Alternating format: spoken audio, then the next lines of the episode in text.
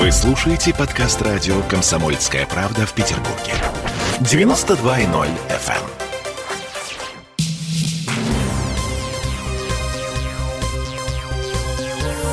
Темы дня.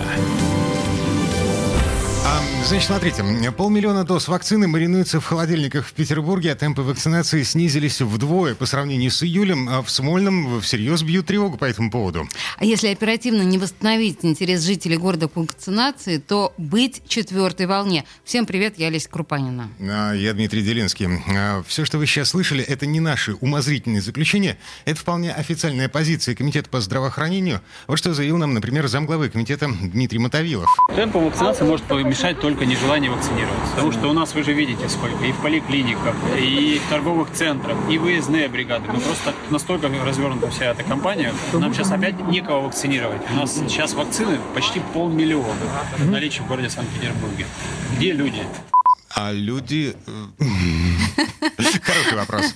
А, на самом деле у нас сейчас такие статистические качели. В понедельник в Петербурге было всего 600 новых заболевших. А за вторник заболеваемость выросла более чем в два раза. А сегодня утром оперативный штаб сообщил о 1385 новых случаях. Эпидемиологи говорят, что эти всплески в принципе не информативны. Нужно больше времени для того, чтобы оценить тенденцию, куда мы движемся куда мы движемся. А Смольный, видимо, разглядел свет в конце тоннеля и снимает часть ковидных ограничений. Самое время. С пятницы, 27 августа, снова можно пускать людей в развлекательные зоны торговых центров и в детские игровые комнаты, в аквапарки, в аттракционы, которые находятся в закрытых помещениях. Это дети возвращаются с каникул. Да. Кроме, кроме того, разрешены выставки, торжества и досуговые мероприятия численностью более 75 человечков одновременно. Кроме концертов, вот с концертами все сложно, как обычно Отлично. Да, и спортивные и физкультурные мероприятия до тысячи человек. Но ну, надо отметить, что все футболисты, баскетболисты, гандболисты, судьи игр, тренеры все остальные, кроме зрителей на спортивных мероприятиях, должны быть вакцинироваться, да, быть вакцинированными, или иметь QR-код о перенесенном недавно ковиде, ну или свежий отрицательный ПЦР-тест. Это сейчас. А потом будет осень, и будет новый подъем заболеваемости. Четвертая волна фактически уже началась.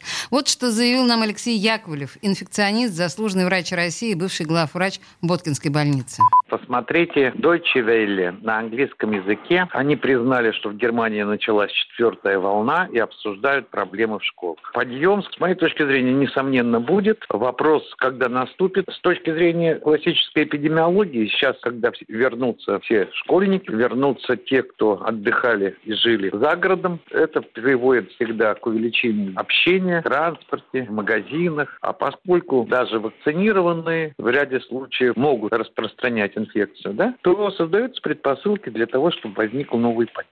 Интенсивность подъема можно предсказать?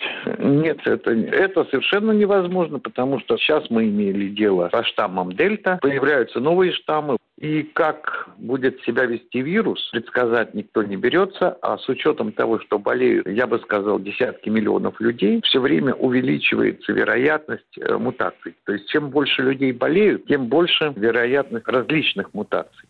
Ну, еще одно любопытное заявление профессора Яковлева. Нам уже год говорят про коллективный иммунитет, а, про то, что 60% населения должны либо переболеть, либо сделать прививку, чтобы прервать цепочку распространения заразы. Смольный рапортует о полутора миллионах вакцинированных петербуржцев, и вроде как мы близки к коллективному иммунитету. Но, по словам Алексея Яковлева, коллективный иммунитет не поможет. Понятие коллективного иммунитета, оно сейчас очень часто неправильно трактуется. Дело в том, что мы не достигаем одномоментного иммунитета. И поэтому у нас все время остается большая группа населения, которая уязвима. Это те, кто уже утратил иммунную прослойку. Если мы с вами посмотрим количество переболевших, то, казалось бы, мы должны жить спокойно. Но это не так. Впервые с этим столкнулись еще в Бразилии, когда переболели в первую волну чуть ли не 80% населения, населения, и во второй опять заболели. Поэтому, знаете, слишком много факторов на сегодняшний могут на это повлиять. Ну и что, из этого делаем вывод какой? Э, каждые полгода на прививку, так что ли? Ну, типа того, да. да и к вопросу о прививках.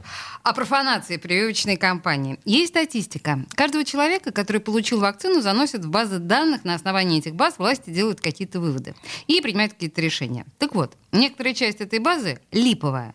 Какая именно часть, непонятно, но судите сами. Во Всеволожской больнице нашли банду врачей, которая торговала сертификатами о вакцинации в промышленных масштабах. По данным следствия, оборот этой банды оценивается в 30 миллионов рублей в месяц. По делу проходят пять медиков, эм, некоторые посторонние лица, не э, медицинского образования, э, сословия. Э, там есть кандидат в депутаты, муниципальный депутат, член участковой избирательной комиссии, а также бывший полицейский. Вот эти люди продавали QR-коды о вакцинации с занесением на портал госуслуги по 12 тысяч рублей за штуку, а неиспользованную вакцину э, уничтожали или припрятывали. Найдено около 600 ампул э, с вакциной в тайниках. Угу. И это только вот спрятанные, да, а сколько на самом деле просто было выпущено, что называется, мимо. И вот э, первые последствия этого громкого скандала. Администрация Ленобласти объявила о проверке всех пунктов вакцинации в регионе, говорит глава комитета по здравоохранению Сергей Выльджагин. По информации, которую мы получили от правоохранительных органов, а Комитетом по здравоохранению инициирована проверка всех пунктов вакцинации в Ленинградской области. Нам действительно очень обидно за произошедшее потому что это, безусловно, кидает тень на доброе имя большой ленинградской медицинской семьи, которая самоотверженно работает уже полтора года. И, безусловно, вакцинация для нас одно из самых важнейших мероприятий. Конечно, если факты, которые мы получили, будут подтверждены, э, то меры воздействия дисциплинарного и другого характера, кадровые решения будут достаточно жесткими, потому что ну, действительно мы понимаем, что в семье не без урода, и э, для нас дело чести сохранить э, доброе имя наших медиков, которые действительно верой и правдой в круглосуточном режиме э, борются с коронавирусной инфекцией.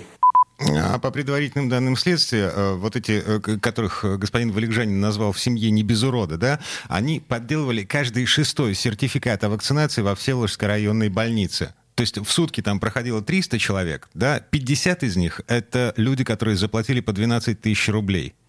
Во время обысков у этих людей изъяли электронную базу данных на 1600 человек, которые эффективно прошли вакцинацию. Я... Идиоты, зачем они вели эту базу? А, ну, как? Чтобы была статистика, я понимаю. Так или иначе, уголовное дело возбуждено по довольно редкой статье Уголовного кодекса, называется «Сокрытие информации об обстоятельствах, создающих опасность для жизни или здоровья людей». А, и еще один интересный вопрос. Вот эти 1600 человек, которые заплатили э, за поддельную вакци... вакцину, да, вообще-то они тоже уголовно наказуемы. Есть у нас э, статья в Уголовном кодексе использования поддельных документов? Точно, кстати. Вот. В общем, в Ленинградской области, во Всеволожском районе... Э, так это же не только во Всеволожском районе, Дима. Это, знаешь, как в капле отражается ситуация во всей стране. Так что нужно подумать еще и пересчитать вот эти вот, да, для любителей математики. Сколько на самом деле у нас э, людей с иммунитетом? А эти люди говорят нам э, про коллективный иммунитет, э, про то, что к осени мы достигнем этого самого коллективного иммунитета.